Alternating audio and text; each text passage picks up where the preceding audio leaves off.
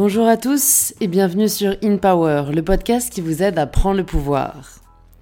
La MIF, aujourd'hui, ce sera un épisode solo, je crois le seul de cette année, parce que nous sommes très exactement le lundi 26 juillet à minuit 42, donc théoriquement nous sommes le, le mardi 27 juillet. Peut-être écoutez-vous l'épisode aujourd'hui, dès sa sortie. Auquel cas, merci, vous êtes des vrais. C'est peut-être que vous êtes abonné au podcast. Et si c'est pas le cas, ben il suffit juste de le faire sur l'application que vous êtes en train d'utiliser. C'est gratuit et ça soutient vraiment InPower. Donc maintenant que tout cela est dit, euh, je vais vous partager un peu le, programme de cet épisode, à savoir une prise de recul sur, euh, sur cette année, sur ce que m'ont apporté euh, tous les, toutes les conversations que j'ai pu avoir avec mes invités et donc les, 50 épisodes de podcast qui sont sortis sur InPower pendant, pendant toute cette saison de podcast. Parce que au final, euh, même si j'apprends beaucoup après chaque épisode, c'est vrai que je prends pas forcément le temps de prendre du recul après ces conversations et de me demander fondamentalement ce que j'ai appris et ce que ces conversations m'ont apporté. Donc je me suis dit que pour clôturer cette saison, euh, parce que du coup en août, il y, aura, des rediffusions d'épisodes, mais, les nouveaux épisodes, la nouvelle saison débutera en septembre. Voilà, je me suis dit que c'était un moyen assez cool de terminer, donc j'espère que ça vous plaira. Euh, parce que du coup, pour, euh, pour un peu préparer cet épisode, peut-être le seul épisode que j'ai préparé cette année, je suis remontée dans, mes, dans mes épisodes du coup de, bah, l'année et j'ai essayé de bah, me remémorer au final les échanges que j'ai pu avoir avec mes invités. Euh, et ce qui m'a fait le plus réfléchir après, euh, après ces échanges et ce qui a infusé euh, avec moi toute cette année et ce que, ce que j'en ai retiré. Donc, donc voilà, j'ai noté pas mal de choses. cinq enseignements en fait, principalement, que je retire de mes conversations sur InPower. Et je vais commencer tout de suite avec un enseignement que j'ai que j'ai réalisé notamment grâce aux, deux premiers épisodes que j'ai fait sur InPower euh, bah, dans cette saison, donc en septembre dernier, euh, avec Jonathan Lehman, qui se définit comme un étudiant du bonheur. Et, et, voilà, ça m'a vraiment fait réfléchir. Parce que j'ai l'impression que notre génération a soif de reconnaissance, qu'on a un peu un désir ardent de faire nos preuves, d'exister, d'avoir un impact. Et au final, c'est clairement ce qui m'a drivé personnellement ces quatre dernières années je pense que je souhaitais apporter ma pierre à l'édifice, m'exprimer, et au final aussi, je me rends compte maintenant être entendu. Et bah, honnêtement, il n'y a rien de mal à cela. C'est un moteur comme un autre. Certains et certaines sont motivés par la colère, par le sentiment d'injustice, par la gratitude. Et c'est bien quelque chose que j'ai arrêté de faire, sûrement aussi en grande partie grâce au podcast que j'ai écouté euh, et des personnes que j'ai rencontrées. Mais ça, ça fait au moins deux ans que je m'applique cela. C'est que je ne juge plus. Euh, je reste très neutre par rapport, du coup, bah, là, à ces moteurs euh, que l'on ne maîtrise pas, la plupart du temps en tout cas. Donc, euh, donc voilà, j'observe juste que ce qui m'a motivé pendant pas mal de temps, je pense que c'était ça, ce, besoin de faire mes preuves, et je pense que c'est un désir que partagent pas mal de personnes de, de notre génération. et je pense que c'est un chemin par lequel je devais passer. Mais plusieurs invités du podcast cette année m'ont fait voir les choses, ou plutôt la vie, d'une toute autre manière et ils m'ont fait réaliser que la vie n'était pas une course, encore moins une compétition. Et que le but, ce n'est pas d'arriver au bout le premier ou avec la plus grosse médaille. Le but, c'est de passer sa vie en se préoccupant de ce qui nous rend heureux. Et là, vous allez probablement vous dire que je ne vous apprends rien. Tout le monde aspire après tout à être heureux. Oui, mais combien s'autorisent vraiment à l'être? Et je me suis vraiment posé la question après la première conversation qu'on a eue avec Jonathan, parce que je pouvais tout à fait m'imaginer le schéma dont elle était victime, convaincu que les grandes études et un gros poste lui apporteraient le bonheur car c'est ce qu'il désirait, ou plutôt ce que la société lui avait fait désirer, et pourtant il s'est retrouvé à être du coup profondément misérable à 30 ans dans un grand cabinet d'avocats d'affaires à Wall Street. Et je me suis vraiment demandé comment est-ce que l'on en arrive là? Comment est-ce que l'on en arrive à 30 ans à se droguer pour oublier alors que l'on a potentiellement toutes les clés en main pour être heureux? Et j'en suis arrivée à la conclusion, après notamment l'épisode avec Fabrice Médal et l'épisode avec Perla Savant-Schreiber, qui sont tous les deux d'un âge avancé et donc bien plus empreint de sagesse que moi, que ce qui compte vraiment, ça ne se passe pas à l'extérieur de nous, mais ça se passe à l'intérieur de nous. Et pour que l'intérieur change, eh bien, à mon sens, il faut déconstruire. Ça, c'est un peu ma réflexion personnelle. Déconstruire tous les idéaux et les injonctions construits de toutes pièces par la société qui, au fond, ne font rien d'autre que de nuire à notre bonheur. Il faut se détacher des schémas préconçus de ce qu'est la réussite pour en revenir à quelque chose de beaucoup plus primitif, beaucoup plus évident. Qu'est-ce qui nous rend heureux? Est-ce que c'est peindre? Est-ce que c'est cuisiner? Est-ce que c'est s'occuper d'enfants? Ne minimisez pas ce que vous aimez vraiment faire. On a tendance à penser, encore à cause de la société qui érige la hustle culture en modèle, que ce qui n'est pas productif, ce qui ne produit pas de résultats, ne vaut pas le coup d'être considéré. Fuck no, femme Aucun loisir, aucune passion, aucun centre d'intérêt n'est négligeable. N'oubliez pas ce que l'on s'est dit juste avant, pas de jugement de valeur, ni envers les autres, ni envers vous, ni envers les activités que vous appréciez. Lire, c'est putain de cool. Si vous voulez passer votre vie à lire, allez-y. Devenez bibliothécaire, ouvrez une librairie, postulez dans une maison d'édition. Vous avez le droit. Ça m'a aussi interpellé quand j'ai rencontré, enfin rencontré sur les réseaux, Claudia, qui a fondé No Diet Club. Euh, ce sont en gros des food tours dans Paris et dans d'autres villes maintenant. Euh, quand j'ai regardé un peu ce que faisait No Diet Club, je me suis dit, bordel, c'est dingue. La meuf a fait d'un des trucs les plus cool au monde, manger, sa vie et son métier. Elle teste des nouveaux restos tous les jours, elle les partage sur les réseaux, elle les fait découvrir aux gens, et c'est brillant. Et elle ne s'est pas dit non mais voyons, manger c'est pas un métier. Elle s'est juste dit qu'est-ce que je préfère faire le plus au monde? Manger. Ok, je vais en faire mon quotidien.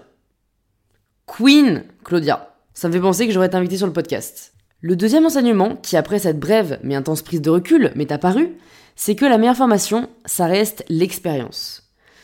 Là aussi, je le savais, mais sans trop le savoir non plus, biaisé par le propre système d'éducation d'où je viens, mais vraiment, avec les personnes que j'ai rencontrées cette année, c'est une évidence pour moi maintenant. Tellement de gens se limitent parce qu'ils n'ont pas fait telle ou telle étude dans un domaine. Et puis il y a Julien Sebag, que j'ai reçu sur une Power l'an dernier, qui n'a absolument aucune formation en cuisine et qui est aujourd'hui l'un des chefs les plus en vogue à Paris. Il a 28 ans et il est à la tête de 4 restaurants.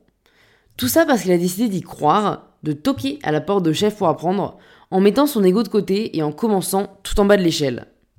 Croyez-moi, si quelqu'un qui souhaite devenir chef a pu arriver sans aucune formation en cuisine, mais juste avec l'expérience qu'il s'est créée, vous pouvez parvenir à tout. Et ça rejoint un autre enseignement qu'ont partagé Charles et Ava dans la conversation que l'on a eue ensemble. Vous n'êtes pas obligé de travailler dans le domaine dans lequel vous avez étudié. On se sent un peu obligé en France de prouver que notre diplôme a servi à quelque chose. Mais la MIF, votre diplôme, il n'appartient qu'à vous. La société s'en contrefout de ce que vous faites après avoir fait des études d'archéologie et la Terre continuera de tourner si vous ne devenez pas archéologue après ça. Le système anglo-saxon est assez bien fait, euh, pour cela je trouve. Tu peux étudier la musique à l'université et bosser ensuite en finance, parce qu'il part du principe que les études supérieures t'apprennent juste à réfléchir, à analyser et à synthétiser ce que tu apprends à faire en soi, quel que soit le domaine que tu étudies. Charles et Ava, donc, sont deux anciens étudiants en médecine qui ont décidé de tout arrêter en quatrième année et je suis sûre que certains et certaines d'entre vous vont spontanément penser qu'ils sont bêtes d'avoir été si près du but, mais en fait, ils ont juste réalisé que ce n'était pas ce qu'ils souhaitaient faire de leur vie et qu'ils n'avaient pas à s'infliger de continuer jusqu'au bout, juste pour prouver à la société que Oh, regardez, on a un diplôme de médecin et on va le devenir même si au fond on n'en a pas envie. Non, ils se sont dit on va arrêter parce qu'on est malheureux, on ne sait pas ce qu'on va faire ensuite, mais on sait dans tous les cas que l'on peut trouver et que ça ne dépendra que de nous et de notre volonté de se donner à fond d'y arriver. Alors, qu'on se le dise clairement, bien sûr que certains et certaines partent avec plus de chance dans la vie que d'autres, et je ne souhaite pas occulter la question des privilèges, mais une fois qu'on l'a dit, qu'on l'a reconnu, il reste quand même deux choix, celui d'y croire et d'essayer, ou de ne pas y croire avant même d'avoir essayé. Le troisième enseignement que je retiens de cette année de podcast, c'est que personne n'est parfait. Et bordel, c'est libérateur. Je pense que j'ai été dans l'état d'esprit nécessaire pour vraiment accepter cette réalité qu'après l'épisode violent que j'ai vécu à Noël, à savoir un cyberharcèlement pour avoir organisé une collecte de protection hygiénique. Ça paraît toujours aussi dingue de le dire, mais bon, je me suis vraiment rendu compte que même quand tu as les meilleures intentions du monde, tu fais des erreurs. Par exemple, l'erreur d'utiliser le terme femme plutôt que personne menstruée, ou de taguer une marque avec qui tu n'étais absolument pas en collaboration, simplement pour les remercier de leur don dans la collecte, Bref, que tu ne seras jamais parfaite, que tu ne plairas jamais à tout le monde et que ce n'est pas grave. Il y a plus important dans la vie, comme l'ont si bien montré et partagé Jonathan Lehmann, Fabrice Midal, Chloé Bloom ou encore Perla Schreiber dans les épisodes que l'on a enregistrés ensemble. Et plus vite on se libère de la pression qu'apporte la volonté d'être parfait, plus vite on libère notre potentiel qui n'est plus bridé par les exigences souvent absurdes qu'engendre la volonté d'être parfait et qui nous empêche souvent d'essayer tout court. Alors désolé de te décevoir, ô très chère auditrice ou auditeur de ce monologue philosophique, mais tu n'es pas parfait et tu ne le seras jamais. La bonne nouvelle, c'est que maintenant que tu sais cela, tu peux avancer sereinement dans la vie et vivre la vie que tu mérites, à savoir être épanoui. Le quatrième enseignement que je retire de cette année de podcast, c'est que chacun et chacune d'entre nous peut faire bouger les choses, et ça, c'est sacrément cool. La MIF, on peut changer le monde, et on va changer le monde. Les épisodes que j'ai fait avec Camille Etienne et Arthur Aubeuf ont été une claque. Une vraie claque. J'admire profondément ces deux êtres qui consacrent leur vie à sauver la planète, très clairement, et qui nous donnent les billes pour qu'on les aide à notre tour. J'avoue que c'est encore une réflexion que j'ai encore en cours de pourquoi certaines personnes sont aussi peu sensibles à l'engagement. Et là encore, j'insiste, c'est une réflexion purement philosophique, totalement neutre et exempte de tout jugement de valeur. Pourquoi le fait que la planète soit aussi menacée n'aime pas tout le monde? Pourquoi est-ce que chacun et chacune d'entre nous n'essaie pas d'agir pour que l'on ait un futur? Je sais, au fond, que c'est parce que c'est plus confortable. Mais ce qui me fascine, vraiment, c'est savoir pourquoi certaines personnes s'engagent quand même, même si c'est inconfortable. En gardant en tête que personne n'est et ne sera jamais parfait, on peut quand même tous et toutes agir pour changer notre façon de consommer, se renseigner, participer à des actions citoyennes ou bien même juste signer des pétitions. Camille Etienne en partage très souvent sur son compte Graines de Possible. Bref, tout ça pour dire que cette année a renforcé mon engagement écologique et féministe et que j'espère l'année prochaine pouvoir inviter de nouvelles personnalités de qui on pourra énormément apprendre pour agir à notre tour. Et enfin, le cinquième et dernier enseignement que je retire de toutes ces conversations, c'est qu'aucun rêve n'est trop grand. Vraiment, ça paraît simple et très cheesy, mais je trouve qu'on ne le conscientise pas assez. Et de rencontrer des invités assez exceptionnels que j'ai bah, eu la chance de recevoir cette année, ça m'a vraiment fait dire que parfois, même la plupart du temps, on est vraiment les premiers et les premières à se mettre nos propres barrières. Mathieu Torder, que j'ai reçu il y a quelques semaines sur le podcast, a traversé le pôle sud de l'Antarctique à pied.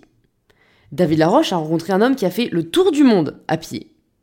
Isaura Tibus est devenue championne d'escrime sans coach fédéral alors que tout le monde lui a dit que ce serait impossible. Léa Moukanas dirige à 21 ans plus de 80 000 personnes et a créé la plus grande association française de jeunes. Ou encore Maïmouna Doucouré qui a réalisé son premier film récompensé, là aussi alors que tout le monde lui avait dit qu'elle n'y arriverait jamais. Et si je vous dis ça, ce n'est en aucun cas pour vous comparer, parce que c'est un piège et que ça n'apporte rien, mais pour vous inspirer, parce qu'il n'y a aucune raison que vous ne pouvez pas réaliser vos rêves à votre tour. Même si ça prend du temps, même si ce sera loin d'être facile, et même si ce ne sera pas marrant tous les jours. C'est un peu ça le piège en fait, c'est de croire que réaliser ses rêves, ou en tout cas réaliser ce qui nous tient à cœur, c'est une partie de plaisir. Et, c'est assez libérateur au final de réaliser ça, que, bah, que rien n'est facile, et que même ce qu'on aime le plus faire, au final, c'est parfois ce qui s'avère aussi être le plus difficile, mais c'est se demander si on aime assez ça, au final, pour pouvoir, euh, pour pouvoir supporter les difficultés qui viennent avec, et bah en fait juste réaliser pour nous si le jeu en vaut la chandelle. Et c'est, je pense, la seule chose qu'on ne pourra pas regretter. Vous pouvez réaliser votre rêve et vous avez le droit de réaliser votre rêve. Et si vous n'avez pas de rêve, demandez-vous juste qu'est-ce que vous seriez prêt à faire même si vous n'étiez pas payé pour le faire? Ça vous donnera un indicateur clair de ce que vous voulez vraiment réaliser dans la vie. On arrive à la fin de ce monologue philosophique. Il est une heure du matin maintenant et je vais pas tarder à aller me coucher. Mais je suis ravie du coup d'avoir pu enregistrer cet épisode de dernière minute, clairement, mais qui m'a moi-même poussé à me poser des questions et qui, et qui euh, bah, me met énormément en joie et en hâte d'enregistrer à nouveau des épisodes pour, pour la prochaine saison d'InPower. Donc euh, bah, j'espère que vous serez toujours là. J'espère que vous avez apprécié cette saison. Euh, si c'est le cas, vraiment, n'hésitez pas à m'envoyer un petit message sur My Better Self, mon compte Instagram, euh, ou j'allais dire sur YouTube, mais c'est faux, on ne peut pas envoyer message sur YouTube. Donc vraiment, sur mon compte Instagram, je ne les vois pas tous, mais j'essaye de quand même regarder le plus possible. Et ça me touche toujours vraiment beaucoup. Euh, et, énorme big up à celles et ceux qui, ont pensé cette année à laisser un petit message sur Apple Podcast. C'est aussi ce qui aide beaucoup le podcast. Donc si bah, vous ne l'avez encore jamais fait, c'est peut-être l'occasion pour clôturer cette saison d'épisodes. Voilà, je vais terminer, je vais aller manger un petit bol de céréales, j'espère qu'il me reste des trésors. Et je vous souhaite à tous et à toutes un très bel été ou une très belle journée ou une très belle nuit si vous écoutez cet épisode en l'an 2050. Euh, et, je vous dis de toute façon à très vite sur les réseaux et, et pour un nouvel épisode d'InPower. Au revoir